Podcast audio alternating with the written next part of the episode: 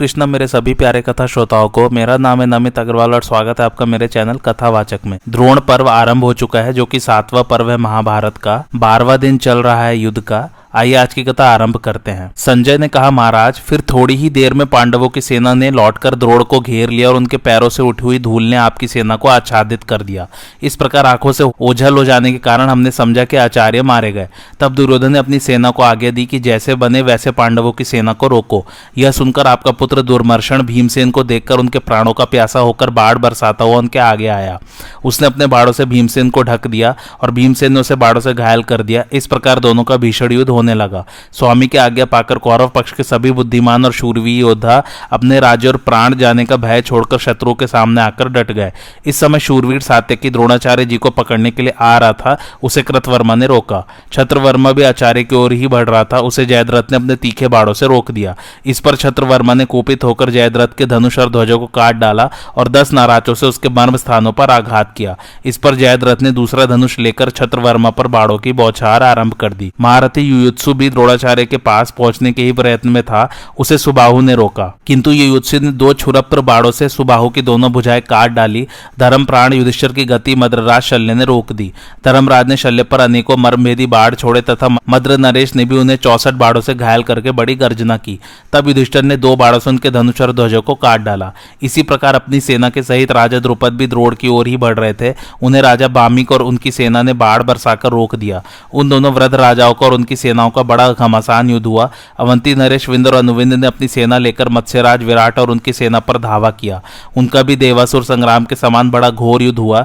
इसी प्रकार मत्स्य वीरों की केकई वीरों के साथ भी करारी मुठभेड़ हुई, जिसमें अश्वरोही, गजारोही और रथी सभी निर्भयता से लड़ रहे थे। एक और नकुल का पुत्र शतानिक भी बाड़ों की वर्षा करता हुआ आचार्य की ओर बढ़ रहा था, उसे भूतकर्मा ने रोका। तब शतानिक ने अच्छी तरह सांत पर चढ़ाए हुए तीन बाड़ों से भूतकर्मा के सिर और बाहुओं को काट डाला। भीमसेन का पुत्र सुत सोम बाड़ों की झड़ी लगाता, द्रोणाचार्य पर ही आक्रमण करना चाहता था। उसे विविशंति ने रोका, किंतु सुत सोम ने सीधे निशाने पर लगने वाले बाड़ों से अपने चाचा को बींद डाला और स्वयं निश्चल खड़ा रहा। इसी समय भीमरथ ने छह पहने बाड़ों से शाल्व को उसके सारथी और घोड़े सहित यमराज के घर भेज दिया। श्रुतकर्मा भी रथ में चढ़कर द्रोड़ की ओर ही बढ़ रहा था।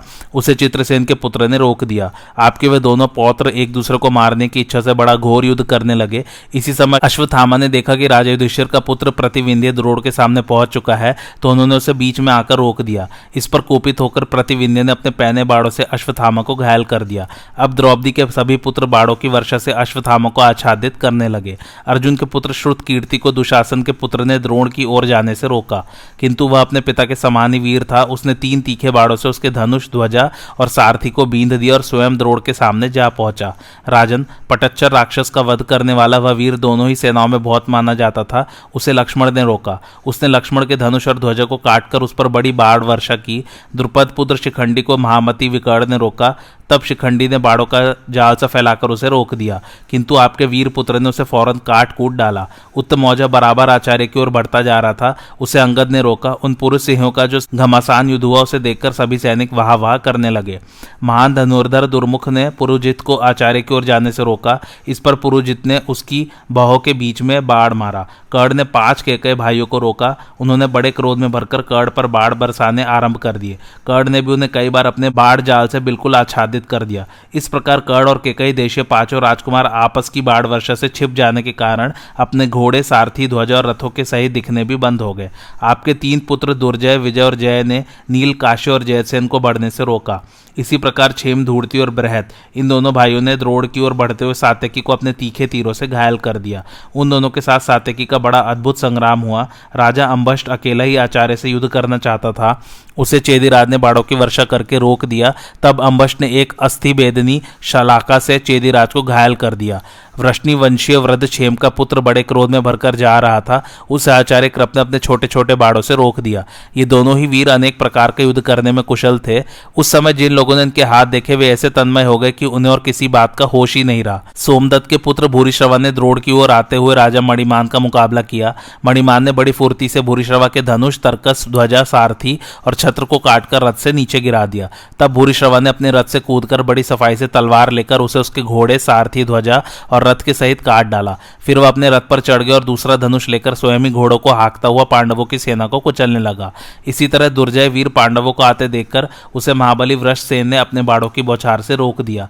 इसी समय द्रोणाचार्य पर धावा करने के विचार से घटोत्कच, गदा परिग तलवार, पटिश, लोहदंड, पत्थर, लाठी, भुषुंडी, प्रास, तोमर, बाण, मूसल, मुदगर, चक्र, भिंदीपाल फरसा धूल, वायु, अग्नि, जल, भस्म, ढेले तृण और वृक्ष आदि से सारी सेना को घायल और नष्ट करता तथा इधर उधर भागता आगे आया।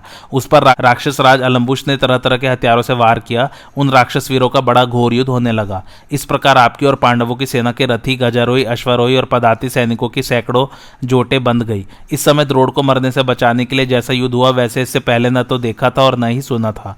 राजन वहाँ जहाँ था, अनेकों युद्ध हो रहे थे। उसमें कोई घोर था, कोई भयानक था और कोई बड़ा विचित्र था। धृतराज ने पूछा, संजय, जब पांडव लोग इस प्रकार लौटकर युद्ध के लिए अलग अलग बट गए थे तो मेरे पुत्रों ने और उन्होंने किस प्रकार युद्ध किया? संजय ने कहा, राजन, जब सब लोग संग्राम के लिए सचकर तैयार हो गए तो आपके पुत्र दुर्योधन ने गजारोहियों की सेना लेकर भीमसेन के ऊपर धावा किया, किंतु युद्ध कुशल भीम ने थोड़ी ही देर में उस गज सेना के व्यू को तोड़ दिया। उनके बाड़ों से हाथियों का सारा मद उतर गया और वे मुँह फेरकर भागने लगे। इसी तरह भीमसेन ने उस सारी सेना को कुचल डाला। यह देखकर दुर्योधन का क्रोध भड़क उठा और वह भीमसेन के सामने आकर उन्हें अपने पहने बाड़ों से बींधने लगा। किंतु एक क्षण में ही भीमसेन ने बाढ़ बरसाकर उसे घायल कर दिया, तथा दो बाढ़ छोड़कर उसकी ध्वजा में चित्रित मणिमय हाथी और धनुष को काट डाला। इस प्रकार दुर्योधन को पीड़ित होते देख अंग देश का राजा हाथी पर सवार हुआ भीमसेन के सामने आया।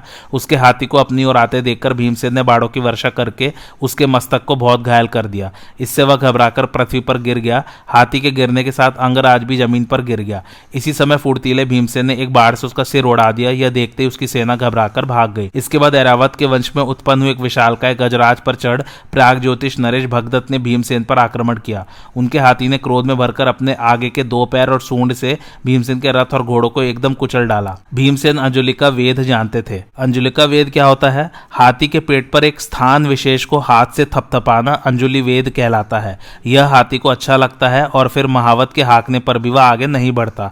ऐसा करके भीमसेन ने अपने ऊपर बिगड़े हुए भगदत्त के हाथी को अपने काबू में कर लिया। आगे, इसलिए वे भगे नहीं, बल्कि दौड़कर हाथी के पेट के नीचे छिप गए और बार बार उसे थपथपाने लगे। उस गजराज में दस हज़ार हाथियों के समान बल था और वह भीमसेन को मार डालने पर तुला हुआ था। इसलिए बड़ी तेज़ी से कुम्हार के चाक के समान चक्कर लगाने लगा।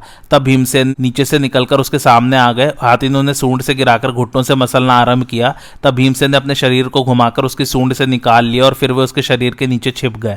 कुछ देर में वे उससे बाहर आकर बड़े वेग से भाग गए। यह देखकर सारी सेना में बड़ा कोलाहल होने लगा। पांडवों की सेना उस हाथी से बहुत डर गई और जहाँ भीमसेन खड़े थे, वहीं पहुँच गई। तब महाराज युधिष्ठर ने पांचाल वीरों को साथ लेकर राजा भगदत्त को सब ओर से घेर लिया और उन पर सैकड़ों हज़ारों बाड़ों से वार किया। किंतु भगदत्त ने पांचाल वीरों के उस प्रहार को अपने अंकुश से ही व्यर्थ कर दिया और फिर अपने हाथी से ही पांचाल और पांडव वीरों को रौन देने लगे। संग्राम भूमि में भगदत्त का यह बड़ा ही अद्भुत पराक्रम था। इसके बाद दशाण देश का राजा हाथी पर चढ़कर भगदत्त के सामने आया। अब दोनों हाथियों का बड़ा भयंकर युद्ध छिड़ गया। भगदत्त के हाथी ने पीछे हटकर फिर एक साथ ऐसी टक्कर मारी कि दशाण राज के हाथी की पसलियाँ टूट गई। वह तुरंत पृथ्वी पर गिर गया। इसी समय भगदत्त ने सात चमचमाते हुए तोमरों से हाथी पर बैठे हुए दशाड़ राज को मार डाला। अब युधिष्ठर ने बड़ी भारी रथ सेना लेकर भगदत्त को चारों ओर से घेर लिया, परंतु प्राग ज्योतिष नरेश ने अपने हाथी को यकयक सात्यकी के रथ पर छोड़ दिया। हाथी ने उसके रथ को उठाकर बड़े वेग से दूर फेंक दिया, किंतु सात्यकी रथ में से कूद भाग गया। तब कृति का पुत्र रुचि परवा भगदत्त के सामने आया। वह एक रथ पर सवार था। उसने काल के समान बाड़ों की वर्षा करनी आरंभ कर दी, किंतु भगदत्त ने एक ही बाढ़ से उसे यमराज के घर भेज दिया। वीर रुचि पर्वा के मारे जाने पर अभिमन्यु, द्रौपदी के पुत्र चेकितान, धृषकेतु और युयुत्सु आदि योद्धा भगदत्त के हाथी को तंग करने लगे। उसका काम तमाम करने के लिए उन्होंने उस पर बाड़ों की वर्षा आरंभ कर दी, किंतु जब महावत ने उसे एड़ी, अंकुश और अंगूठे से गुदगुदाकर बढ़ाया तो वह सूंड फैलाकर तथा कान और नेत्रों को स्थिर करके शत्रुओं की ओर चला। उसने युयुत्सु के घोड़ों को पैर से दबाकर उसके सारथी को मार डाला, तब युयुत्सु तुरंत ही रथ से कूदकर भाग गया। अब अभिमन्यु ने बारह, युयुत्सु ने दस तथा द्रौपदी के पाँचों पुत्र और ध्रश केतु ने तीन तीन बाढ़ मारकर उसे घायल कर दिया। शत्रुओं की बाढ़ वर्षा ने उसे बहुत ही पीड़ा पहुंचाई महावत ने उसे फिर युक्तिपूर्वक बढ़ाया। इससे कुपित होकर वह शत्रु को उठा उठाकर अपने दाएँ बाएँ फेंकने लगा। इससे सभी वीरों को भय ने दबा लिया। गजारोही, अश्वरोही, रथी और राजा सभी डरकर भागने लगे। उस समय उनके कोलाहल से बड़ा भीषण शब्द होने लगा। वायु बड़े वेग से बह रहा था इसलिए आकाश और समस्त सैनिक धूल से ढक गए। इस प्रकार भगदत्त के अनेकों पराक्रम दिखाने पर जब अर्जुन ने आकाश में धूल उठती देखी और हाथी की चिंगार सुनी तो उन्होंने श्रीकृष्ण से कहा, मधुसूदन, मालूम होता है प्राग नरेश भगदत्त आज हाथी पर चढ़कर हमारी सेना पर टूट पड़े हैं। निसंदेह यह चिंगाड़ उन्हीं के हाथी की है। मेरा तो ऐसा विचार है कि ये युद्ध में इंद्र से कम नहीं है। इन्हें गजारोहियों में पृथ्वी भर में सबसे श्रेष्ठ कहा जा सकता है। आज ये अकेले ही पांडवों की सारी सेना को नष्ट कर देंगे। हम दोनों के सिवा इनकी गति को रोकने में और कोई समर्थ नहीं है, इसलिए अब जल्दी ही उनकी ओर चलिए। अर्जुन के ऐसा कहने पर भगवान कृष्ण उनके रथ को उसी ओर ले चले, जिधर भगदत्त पांडवों की सेना का संहार कर रहे थे। उन्हें जाते देखकर चौदह हज़ार संशप्तक दस हज़ार त्रिगर्त और चार हज़ार नारायणी सेना के वीर पीछे से पुकारने लगे।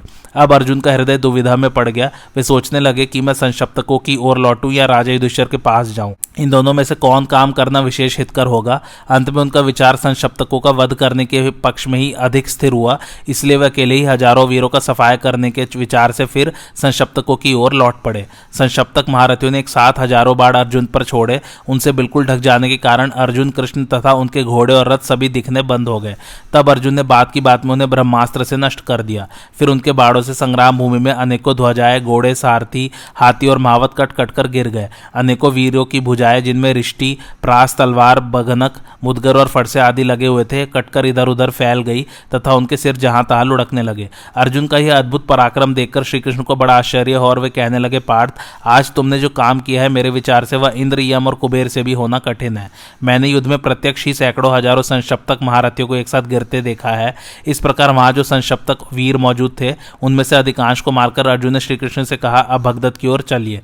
तब श्री माधव ने बड़ी फुर्ती से घोड़ों को द्रोणाचार्य की सेना की ओर मोड़ दिया। यह देखकर सुशर्मा ने अपने भाइयों को साथ लेकर उनका पीछा किया। तब अर्जुन ने श्रीकृष्ण से पूछा, अच्युत, देखिए, इधर तो अपने भाइयों के सहित सुशर्मा मुझे युद्ध के लिए ललकार रहा है और उधर उत्तर दिशा में हमारी सेना का संहार हो रहा है। बताइए, इनमें से कौन काम करना हमारे लिए अधिक हितकर होगा? यह सुनकर श्रीकृष्ण ने त्रिगर्त राज सुशर्मा की ओर रथ मोड़ दिया। अर्जुन ने तुरंत ही सात बाड़ों से सुशर्मा को बींद दो बाड़ों से उसके धनुष और ध्वजा को काट डाला। फिर छह बाड़ों से उसके भाई को सारथी और घोड़ों सहित यमराज के पास भेज दिया। तब सुशर्मा ने तक्कर अर्जुन पर एक लोहे की शक्ति और श्री कृष्ण पर एक तोमर छोड़ा। अर्जुन ने तीन तीन बाड़ों से शक्ति और तोमर दोनों ही को काट डाला और फिर बाड़ों की वर्षा से सुशर्मा को मूर्छित कर द्रोड़ की ओर लौट पड़े। उन्होंने अपनी बाढ़ वर्षा से कौरवों की सेना को छा दिया और फिर वे भगदत्त के सामने आकर डट गए। भगदत्त मेघ के समान श्यामवड़ हाथी पर चढ़े हुए थे। उन्होंने अर्जुन पर बाड़ों की वर्षा करनी आरंभ कर दी। किंतु अर्जुन ने बीच ही में उन सब बाड़ों को काट डाला। इस पर भगदत्त ने भी अर्जुन के बाड़ों को रोककर श्रीकृष्ण और उन पर बाड़ों की चोट आरंभ की। तब अर्जुन ने उनके धनुष को काट डाला अंग रक्षकों को मारकर गिरा दिया और भगदत्त के साथ खेल सा करते हुए युद्ध करने लगे। भगदत्त ने उन पर चौदह तोमर छोड़े, किंतु उन्होंने प्रत्येक के दो दो टुकड़े कर दिए। फिर उन्होंने भगदत्त के हाथी का कवच काट डाला। तब भगदत्त ने श्रीकृष्ण पर एक लोहे की शक्ति छोड़ी, किंतु अर्जुन ने उसके दो टुकड़े कर डाले तथा भगदत्त के छत्र और ध्वजा को काटकर उन्हें दस बाड़ों से बींद डाला। इससे भगदत्त को बड़ा विस्मय हुआ। इस प्रकार अर्जुन के बाड़ों से बिंधे हुए भगदत्त ने भी क्रोध में भरकर उनके मस्तक पर कई बाढ़ मारे। इससे उनका मुकुट कुछ टेढ़ा हो गया। मुकुट को सीधा करते हुए अर्जुन ने भगदत्त से कहा, राजन, अब तुम इस संसार को जी भरकर देख लो। यह सुनकर भगदत्त क्रोध में भर गए और अर्जुन तथा श्री कृष्ण पर बाड़ों की वर्षा करने लगे। यह देख अर्जुन ने बड़ी फुर्ती से उनके धनुष और तर्कसों को काट डाला तथा बहत्तर बाड़ों से उनके बर्म स्थानों को बींद दिया। इससे अत्यंत व्यथित होकर भगदत्त ने वैष्णवास्त्र का आह्वान किया और उसे अंकुश को अभिमंत्रित करके उसे अर्जुन की छाती पर चलाया। भगदत्त का वह अस्त्र सबका नाश करने वाला था, अतः श्रीकृष्ण ने अर्जुन को ओट में करके उसे अपने ही छाती पर झेल लिया। इससे अर्जुन के चित्त को बड़ा क्लेश पहुँचा और उन्होंने श्री कृष्ण से कहा, भगवान, आपने तो प्रतिज्ञा की है कि मैं युद्ध न करके केवल सारथी का काम करूँगा, किंतु अब अब अपनी प्रतिज्ञा का पालन नहीं कर रहे हैं। यदि मैं संकट में पड़ जाता, या अस्त्र का निवारण करने में असमर्थ हो जाता, उस समय आपका ऐसा करना उचित होता। आपको तो यह भी मालूम है कि यदि मेरे हाथ में धनुष और बाढ़ हो तो मैं देवता, असुर और मनुष्य सहित संपूर्ण लोगों को जीतने में समर्थ हूँ। यह सुनकर भगवान श्री कृष्ण ने अर्जुन से यह रहस्यपूर्ण वचन कहे, कुंती नंदन, सुनो, मैं तुम्हें गुप्त बात बतलाता हूँ, जो पूर्व काल में घटित हो चुकी है। मैं चार स्वरूप धारण कर सदा संपूर्ण लोगों की रक्षा में तत्पर रहता हूँ। अपने को ही अनेकों रूपों में विभक्त करके संसार का हित करता हूँ। नारायण नाम से प्रसिद्ध मेरी एक मूर्ति इस भूमंडल पर रहकर तपस्या करती है। दूसरी मूर्ति जगत के शुभाशुभ कर्मों पर दृष्टि रखती है। तीसरी मनुष्य लोक में आकर नाना प्रकार के कर्म करती है और चौथी वह है जो हज़ार वर्षों तक जल में शयन करती है। वह मेरा चौथा विग्रह जब हज़ार वर्ष के पश्चात शयन से उठता है, उस समय वर पाने योग्य भक्तों तथा ऋषि महर्षियों को उत्तम वरदान देता कहता है। एक बार जबकि वही समय प्राप्त था, पृथ्वी देवी ने जाकर मुझसे यह वरदान मांगा कि मेरा पुत्र नरकासुर देवता तथा असुरों से अवध्य हो और उसके पास वैष्णवास्त्र रहे। पृथ्वी की यह याचना सुनकर मैंने उसके पुत्र को अमोघ वैष्णवास्त्र दिया और उससे कहा, पृथ्वी, यह अमोघ वैष्णवास्त्र नरकासुर की रक्षा के लिए उसके पास रहेगा। अब इसे कोई नहीं मार सकेगा। पृथ्वी की मनोकामना पूरी हुई और वह ऐसा ही हो कहकर चली गई, तथा वह नरकासुर भी दुर्धर्ष होकर शत्रु को संताप देने लगा। अर्जुन, वही मेरा वैष्णवास्त्र नरकासुर से भगदत्त को प्राप्त हुआ था। इंद्र और रुद्र आदि देवताओं सहित संपूर्ण लोकों में कोई भी ऐसा नहीं है जो इस अस्त्र से मारा न जा सके। अतः तुम्हारी प्राण रक्षा के लिए ही मैंने मैंने इस अस्त्र की चोट स्वयं सहली और इसे व्यर्थ कर दिया। अब भगदत्त के पास यह दिव्य अस्त्र नहीं रहा, अतः इस महान असुर को तुम मार डालो। महात्मा श्री कृष्ण के ऐसा कहने पर अर्जुन ने सहसा तीक्ष्ण बाड़ों की वर्षा करके भगदत्त को ढक दिया और उनके हाथी के दोनों कुंभ स्थलों के बीच में बाढ़ मारा। वह बाढ़ पूछ सहित उसके मस्तक में धस गया। फिर तो राजा भगदत्त के बार बार हाकने पर भी हाथी आगे न बढ़ सका और आठ स्वर से चिंगारते हुए उसने प्राण त्याग दिए। तब श्री कृष्ण ने अर्जुन से कहा, पार्थ, यह भगदत्त बहुत बड़ी उम्र का है। इसके सिर के बाल सफ़ेद हो गए हैं, पल के ऊपर न उठने के कारण इसकी आँखें प्राय बंद रहती है। इस समय इसने आँखों को खुली रखने के लिए कपड़े की पट्टी से पलकों को ललाट में बाँध रखा है। भगवान के कहने से अर्जुन ने बाढ़ मारकर भगदत्त के सिर की पट्टी काट दी, उसके कटते ही भगदत्त की आँखें बंद हो गई। तत्पश्चात एक अर्धचंद्राकार बाढ़ मारकर अर्जुन ने राजा भगदत्त की छाती छेद दी। उनका हृदय फट गया, प्राण पखेरु उड़ गए और हाथ से धनुष बाढ़ छूटकर गिर पड़े। पहले उनके मस्तक से खिसक कर पगड़ी गिरी, फिर वे स्वयं भी पृथ्वी पर गिर गए। इस प्रकार अर्जुन ने उस युद्ध में इंद्र के सखा राजा भगदत्त का वध किया और कौरव पक्ष के अन्य अन्य योद्धाओं का भी संहार कर डाला। संजय ने कहा, भगदत्त को मारकर अर्जुन दक्षिण दिशा की ओर घूमे। उधर से गंधार राज सुबल के दो पुत्र वृषक और अचल आ पहुँचे, तथा दोनों भाई युद्ध में अर्जुन को पीड़ित करने लगे। एक तो अर्जुन के सामने खड़ा हो गया और दूसरा पीछे। फिर दोनों एक साथ तीखे बाड़ों से उन्हें बीनने लगे। तब अर्जुन अपने पहने बाड़ों से वृषक के सारथी धनुष, छत्र, ध्वजा, रथ और घोड़ों की धजिया उड़ा दी, तथा नाना प्रकार के अस्त्रों और बाढ़ समूहों से बींधकर गंधार देशी योद्धाओं को व्याकुल कर डाला। साथ ही क्रोध में भरकर उन्होंने पाँच सौ गांधार वीरों को यमलोक भेज दिया। वृषक के रथ के घोड़े मारे जा चुके थे, इसलिए उससे कूद कर वह अपने भाई अचल के रथ पर जा बैठा और उसने दूसरा धनुष हाथ में ले लिया।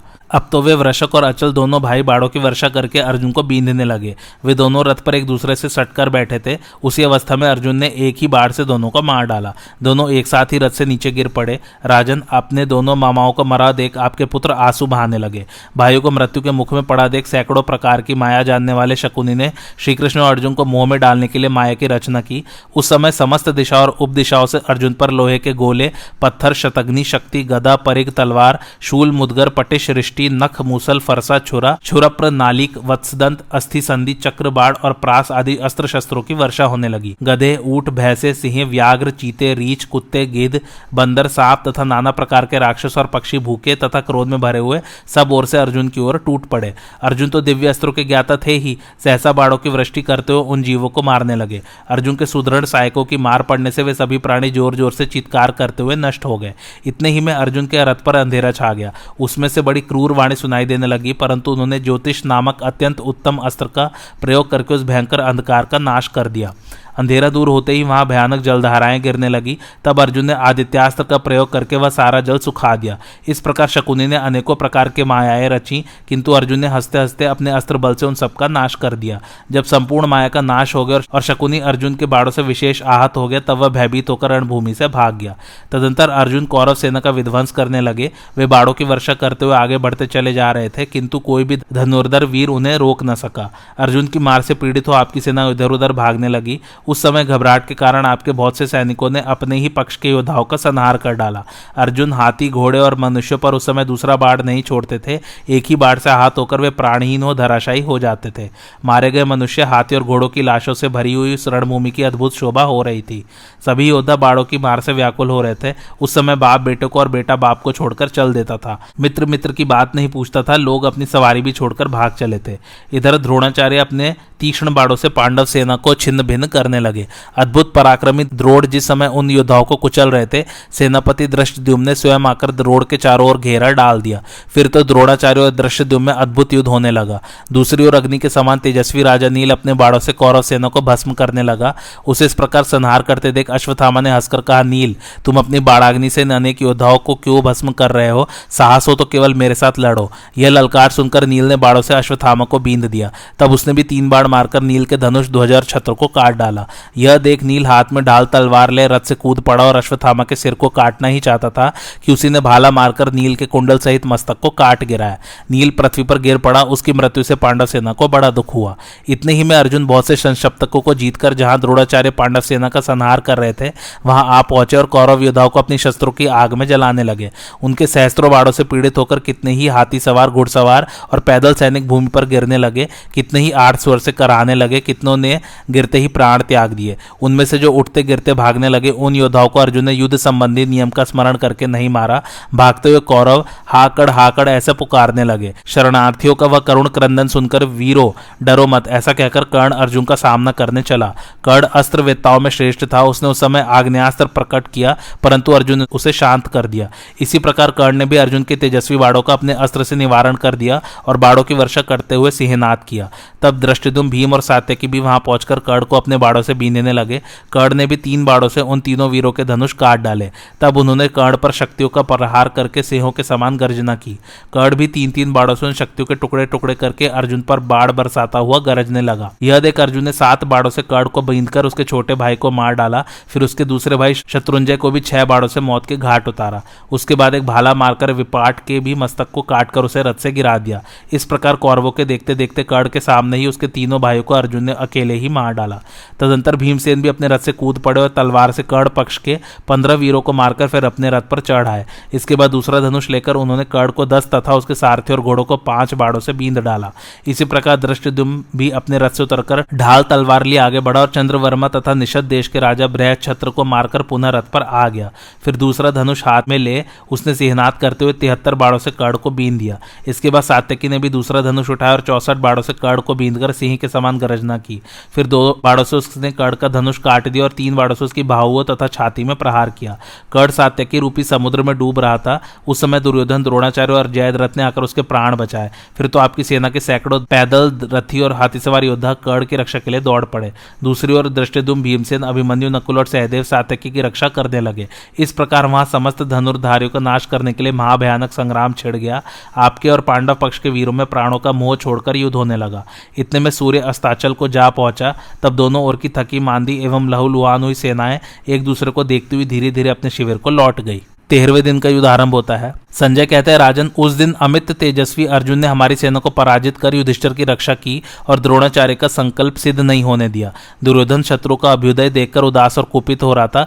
दूसरे दिन सवेरे ही उसने सब योद्धाओं के सामने प्रेम और अभिमान पूर्वक द्रोणाचार्य से कहा, द्विजवर, निश्चय ही हम लोग आपके शत्रुओं में से है, तभी तो कल आपने युधिष्ठर को निकट आ जाने पर भी नहीं कैद किया। शत्रु आपकी आँखों के सामने आ जाए और आप उसे पकड़ना चाहे तो संपूर्ण देवताओं को साथ लेकर भी पांडव लोग आप उनकी रक्षा नहीं कर सकते।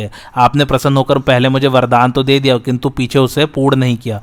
दुर्योधन के ऐसा कहने पर आचार्य द्रोण ने कुछ खिन्न होकर कहा, राजन, तुम्हें ऐसा नहीं समझना चाहिए। मैं तो सदा तुम्हारा प्रिय करने की ही चेष्टा करता हूँ, किंतु क्या करूँ? अर्जुन जिसकी रक्षा करते हो, उसे देवता, असुर, गंधर्व सर राक्षस तथा संपूर्ण लोक भी नहीं जीत सकते। जहाँ विश्व विधाता भगवान श्री कृष्ण और अर्जुन है, वहाँ शंकर के सिवा और किसका बल काम दे सकता है? तात, इस समय तुमसे सत्य कहता हूँ, यह कभी अन्यथा नहीं हो सकता। आज पांडव पक्ष के किसी एक श्रेष्ठ महारथी का नाश करूँगा आज वह व्यू बनाऊँगा जिसे देवता भी नहीं तोड़ सकते, लेकिन अर्जुन को तुम किसी भी उपाय से यहाँ से दूर हटा दो।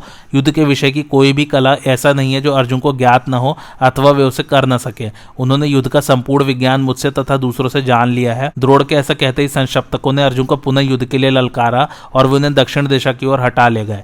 उस समय अर्जुन का शत्रु के साथ ऐसा घोर युद्ध हुआ, जैसे पहले न तो कभी देखा गया और न सुना ही गया था। महाराज, इधर आचार्य द्रोड़ ने चक्रव्यूह का निर्माण किया।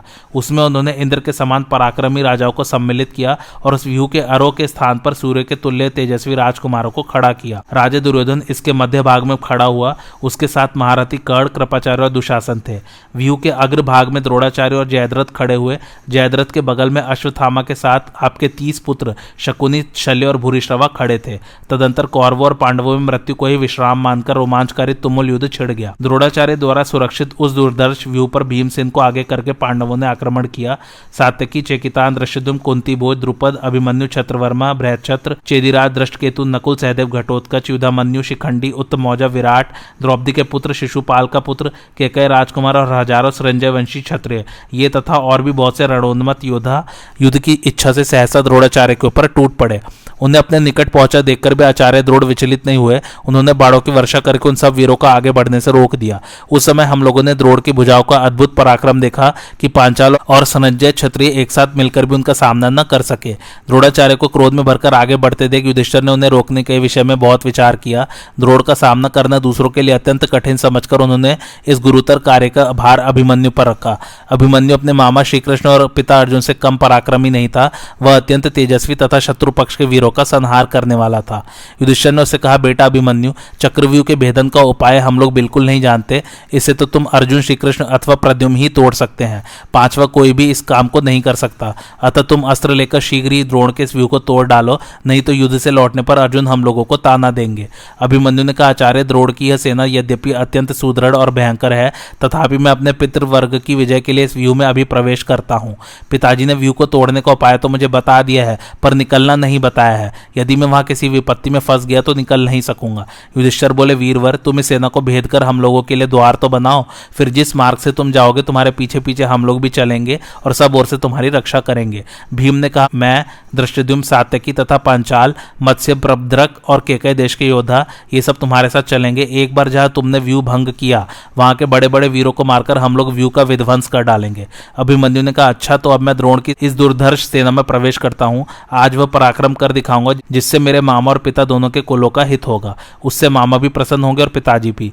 यद्यपि मैं बालक हूँ तो भी संपूर्ण प्राणी देखेंगे कि मैं किस तरह आज अकेले ही शत्रु सेना को काल का ग्रास बनाता हूँ। यदि जीते जी युद्ध में मेरे सामने आकर कोई जीवित बच जाए तो मैं अर्जुन का पुत्र नहीं और माता सुभद्रा के गर्भ से मेरा जन्म नहीं हुआ।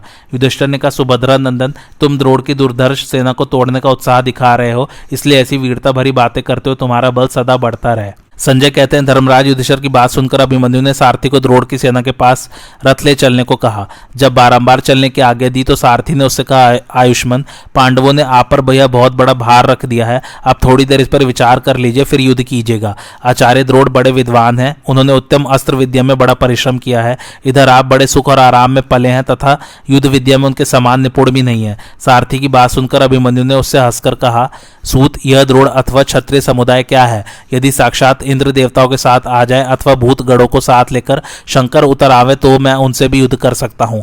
इस क्षत्रिय समूह को देखकर आज मुझे आश्चर्य नहीं हो रहा है। यह संपूर्ण शत्रु सेना मेरी सोलहवीं कला के बराबर भी नहीं है। और तो क्या विश्व विजयी मामा श्री कृष्ण और पिता अर्जुन को भी अपने विपक्ष में पाकर मुझे भय नहीं होगा? इस प्रकार सारथी की बात की अवहेलना करके अभिमन्यु ने उसे शीघ्र ही द्रोड़ की सेना के पास चलने की आज्ञा दी।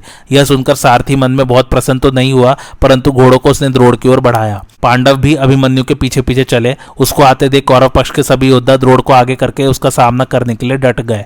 अर्जुन का पुत्र अर्जुन से भी बढ़कर पराक्रमी था। वह युद्ध की इच्छा से द्रोड़ आदि महारथियों के सामने इस प्रकार जा डटा, जैसे हाथियों के आगे सिंह का बच्चा हो। अभिमन्यु अभी व्यू की ओर बीस ही कदम बढ़ा था कि कौरव योद्धा उसके ऊपर प्रहार करने लगे। फिर तो एक दूसरे का संहार करने वाले उभय पक्ष के योद्धाओं में घोर संग्राम होने लगा। उस भयंकर युद्ध में द्रोण के देखते देखते व्यू भेद कर अभिमन्यु उसके भीतर घुस गया। वहाँ जाने पर उसके ऊपर बहुत से योद्धा टूट पड़े। परंतु वीर अभिमन्यु अस्त्र चलाने में फुर्तीला था। जो जो वीर उसके सामने आए, सबको अपने मर्म भेदी बाड़ों से मारने लगा। उसके पहने बाड़ों की मार पड़ने से घायल और बहुत से योद्धा धराशायी हो गए। मरे हुए वीरों की लाशों और उसके टुकड़ों से वहाँ की भूमि ढक गई। धनुष बाढ़ तलवार, अंकुश, तोमर आदि बहुत से शस्त्रों और आभूषणों से युक्त हज़ारों वीरों की भुजाओं को अभिमन्यु ने काट डाला तथा रथों को तोड़ डाला। उसने अकेले ही भगवान विष्णु के समान अचिंतनीय पराक्रम कर दिखाया। राजन, उस समय आपके पुत्र और आपके पक्ष के योद्धा दसों दिशाओं की ओर देखते हुए भागने की राह ढूँढने लगे। उनके मुँह सूख गए थे, नेत्र चंचल हो रहे थे, बदन से पसीना बह रहा था, रोए खड़े हो गए थे। वे शत्रु को जीतने का साहस खो बैठे थे, अगर कुछ उत्साह था तो वहाँ से निकल भागने का। मरे हुए पुत्र, पिता, भाई, बंधु तथा संबंधियों को छोड़कर अपना प्राण बचाने की इच्छा से घोड़े और हाथियों को उतावली के साथ हाँकते हुए सब लोग भाग चले। अमित तेजस्वी अभिमन्यु द्वारा अपनी सेना को इस प्रकार तितर बितर होते देख दुर्योधन अत्यंत क्रोध में भरा हुआ उसके सामने आया। द्रोणाचार्य के आगे से और भी बहुत से योद्धा वहाँ पहुँचे और दुर्योधन को चारों ओर से घेर कर उसकी रक्षा करने लगे। इसी समय द्रोण, अश्वत्थामा, कृपाचार्य, कर्ण, कृतवर्मा, शकुनी, बृहद्वल, शल्य, भूरी, भूरिशवा शल पौरव और वृक्ष सेन ने सुभद्रा कुमार पर तीखे बाड़ों की वर्षा करके उसे आच्छादित कर दिया। इस प्रकार अभिमन्यु को मोहित करके उन्होंने दुर्योधन को बचा लिया। जैसे मुँह का ग्रास छिन जाए, उसी प्रकार दुर्योधन का निकल जाना अभिमन्यु से नहीं सहा गया। उसने बड़ी भारी बाढ़ वर्षा करके घोड़े और सारथियों सहित उन सभी महारथियों को मार भगाया तथा सिंह के समान गर्जना की। द्रोण आदि महारथी उसका सिंहनाद नहीं सह सह सके। वे रथों से उसको घेर कर बाढ़ समूहों की वर्षा करने लगे। किंतु अभिमन्यु उन सब बाढ़ों को आकाश में ही काट गिराता और तुरंत तीखे बाढ़ मारकर सबको बींद डालता था। उसका यह पराक्रम अद्भुत था। उस समय अभिमन्यु और कौरव योद्धा एक दूसरे पर लगातार प्रहार कर रहे थे। कोई भी युद्ध से विमुख नहीं होता था। उस घोर संग्राम में दुस्सह ने नौ बाढ़ मारकर अभिमन्यु को बींद दिया। फिर दुशासन ने बारह, कृपाचार्य ने तीन, द्रोण ने सत्रह, विशंति ने सत्तर, कृतवर्मा ने सात, बृहद्वल ने आठ अश्वथामा ने सात बुरी श्रवा ने तीन, शल्य ने छह, शकुनी ने दो और राजा दुर्योधन ने तीन बाढ़ मारे। महाराज, उस समय प्रतापी अभिमन्यु जैसे नाच रहा हो, इस प्रकार सब और घूम घूम कर सब महारथियों को तीन तीन बाढ़ों से बेचता जाता था। फिर आपके पुत्रों ने मिलकर जब उसे भय दिखाना आरंभ किया तो अभिमन्यु क्रोध से जल उठा और अपनी अस्त्र शिक्षा का महान बल दिखाने लगा। इतने में अश्मक नरेश के पुत्र ने बड़ी तेज़ी से वहाँ आकर अभिमन्यु को रोका और दस बाण मारकर उसको बींद डाला। तब अभिमन्यु ने मुस्कुराते हुए उसे दस बाण मारा और उसके घोड़ों, सारथी, ध्वजा, धनुष, भुजाओ तथा मस्तक को काटकर पृथ्वी पर गिरा दिया। अभिमन्यु के हाथ से अश्मक राजकुमार के मारे जाने पर सारी सेना विचलित होकर भागने लगी। तब कर्ण, कृपाचार्य, द्रोणाचार्य अश्वथामा शकुनी, शल, शल्य, भूरिश्रवा, क्राथ, सोमदत्त, विवशंति, वृषसेन, सुषेण, कुंडभेदी, प्रतर्दन, वृंदारक, ललित प्रबाहु दीर्घलोचन और दुर्योधन, इन सबने क्रोध में भरकर अभिमन्यु पर बाण वर्षा आरंभ की। इन बड़े बड़े धनुर्धारियों के बाणों से जब अभिमन्यु बहुत घायल हो गया तो उसने कवच और शरीर को छेद डालने वाला एक तीखा बाढ़ कड़ के ऊपर चलाया। वह बाढ़ कड़ का कवच छेद कर बड़े वेग से उसके शरीर में घुसा और उसे भी वेद कर पृथ्वी में समा गया। उस दुसह प्रहार से कड़ को बड़ी व्यथा हुई और वह व्याकुल होकर उस रणभूमि में काप उठा। इसी प्रकार क्रोध में भरे हुए अभिमन्यु ने तीन बाड़ों से सुषेड़ दीर्घ लोचन और कुंडभेदी को भी मारा। तब कर्ण ने 25 अश्वथामा ने 20 और कृतवर्मा ने सात बाण मारकर अभिमन्यु को घायल किया। उसके संपूर्ण शरीर में बाढ़ छिदे हुए थे, फिर भी वह पाशधारी यमराज के समान रणभूमि में विचर रहा था। शल्य को अपने पास ही खड़ा देख अभिमन्यु ने बाड़ों की वर्षा से उन्हें ढक दिया और आपकी सेना को डराते उसने भीषण गर्जना की। उसके मर्मभेदी बाड़ों से घायल हुए राजा शल्य रथ के पिछले भाग में जा बैठे और मूर्छित हो गए। शल्य की अवस्था देख संपूर्ण सेना आचार्य द्रोड़ के देखते देखते भाग चली। उस समय देवता, पितर, चारण, सिद्ध, यक्ष तथा मनुष्य अभिमन्यु का यशोगान करते हुए उसकी प्रशंसा कर रहे थे। शल्य का एक छोटा भाई था। उसने सुना कि अभिमन्यु ने मेरे भाई मद्रराज को रणभूमि में मूर्छित कर दिया है तो क्रोध में भरकर बाढ़ वर्षा करता हुआ वह उनके पास आया। आते ही दस बाढ़ मारकर उसने अभिमन्यु को घोड़े और सारथी सहित घायल कर दिया, फिर बड़े ज़ोर से गर्जना की।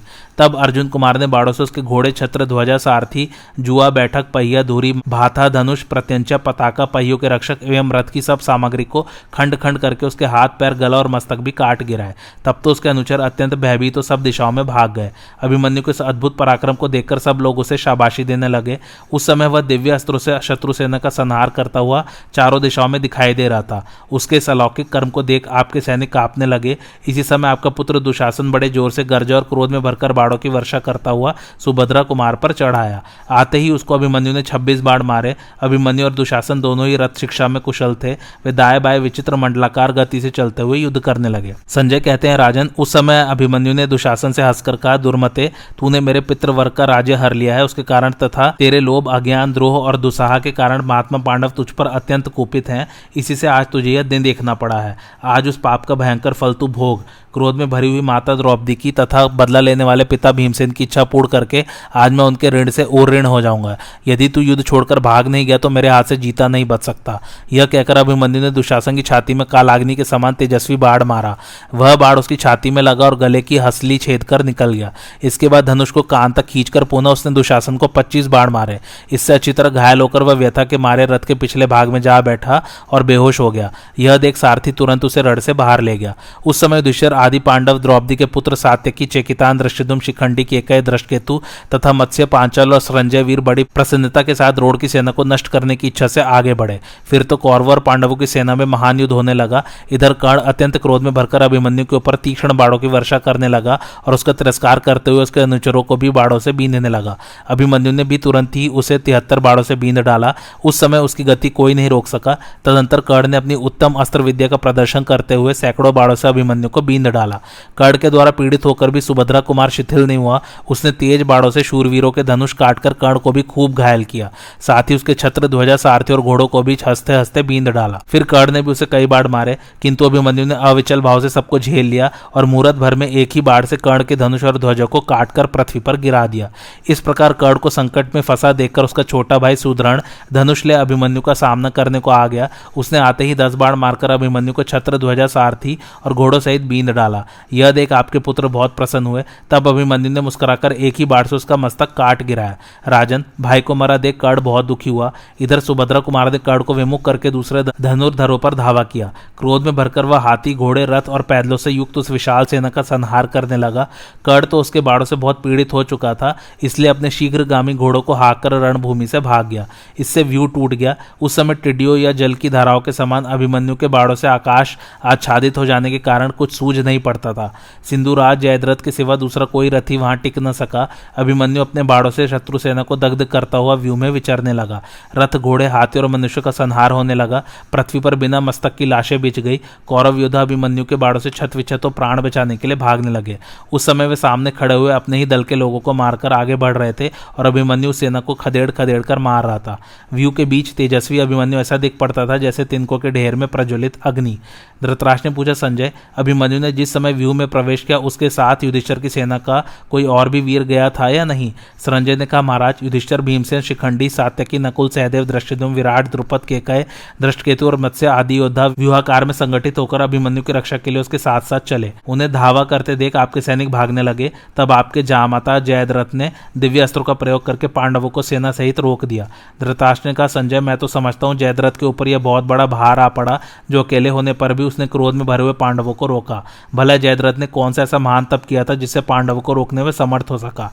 संजय ने कहा, जयद्रथ ने वन में द्रौपदी का अपहरण किया था। उस समय भीमसेन से उसे परास्त होना पड़ा। इस अपमान से दुखी होकर उसने भगवान शंकर की आराधना करते हुए बड़ी कठोर तपस्या की।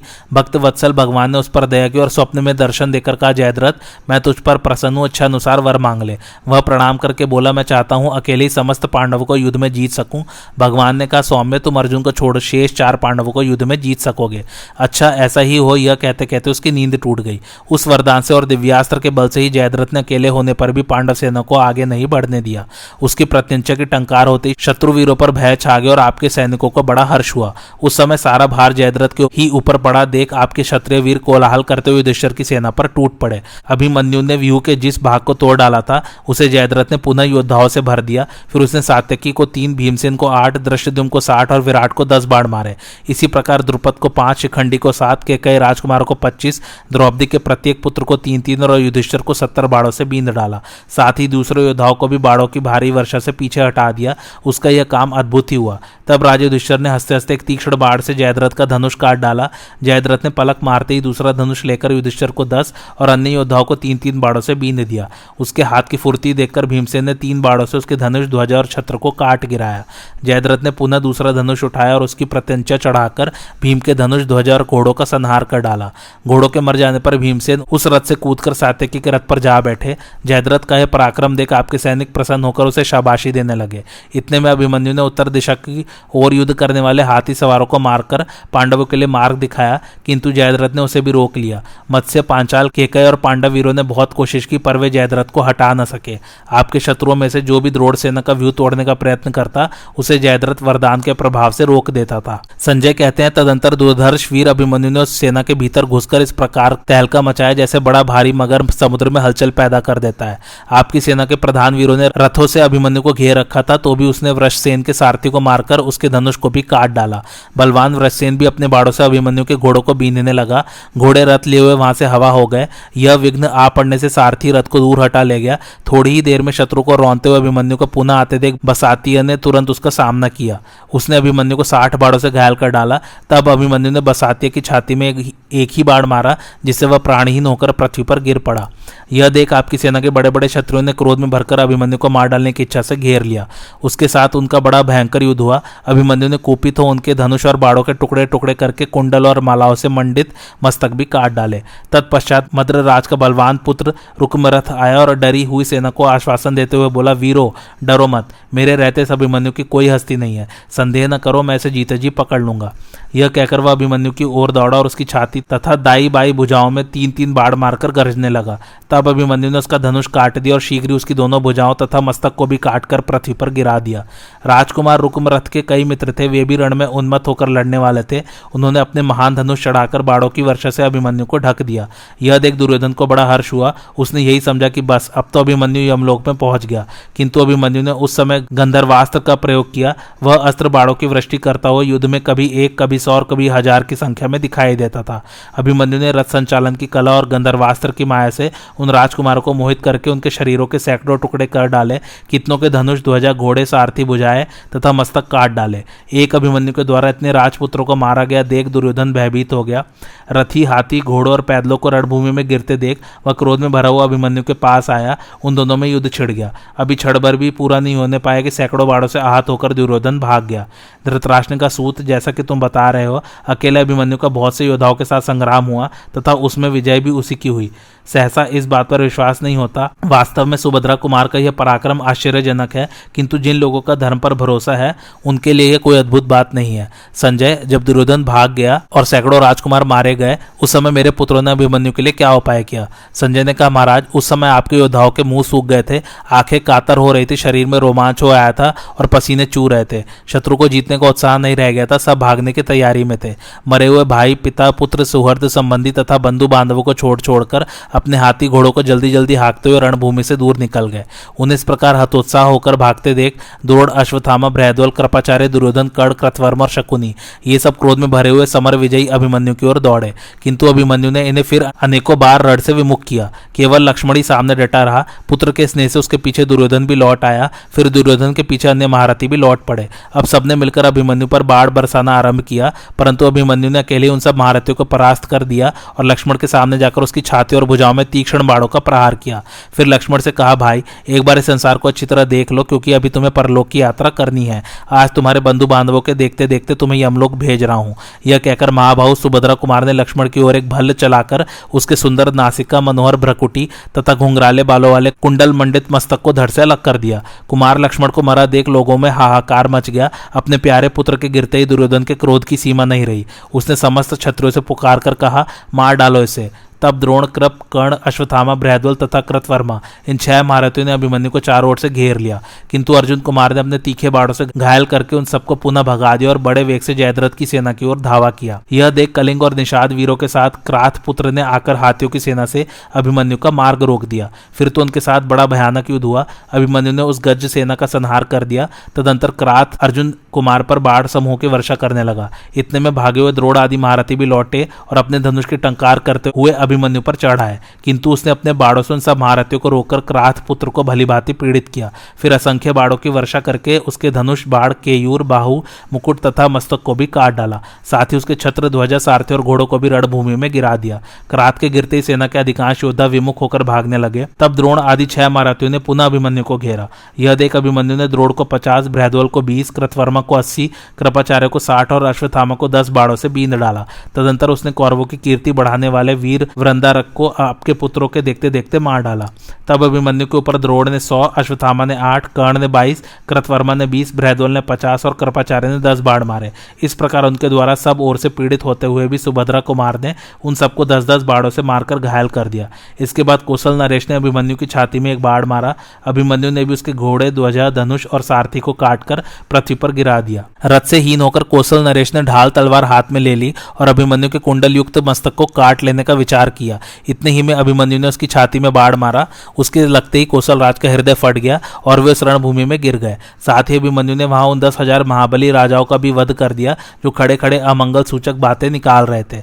इस प्रकार सुभद्रा नंदन बाड़ों की वर्षा से आपके योद्धाओं की गति रोककर रणभूमि में विचरने लगा।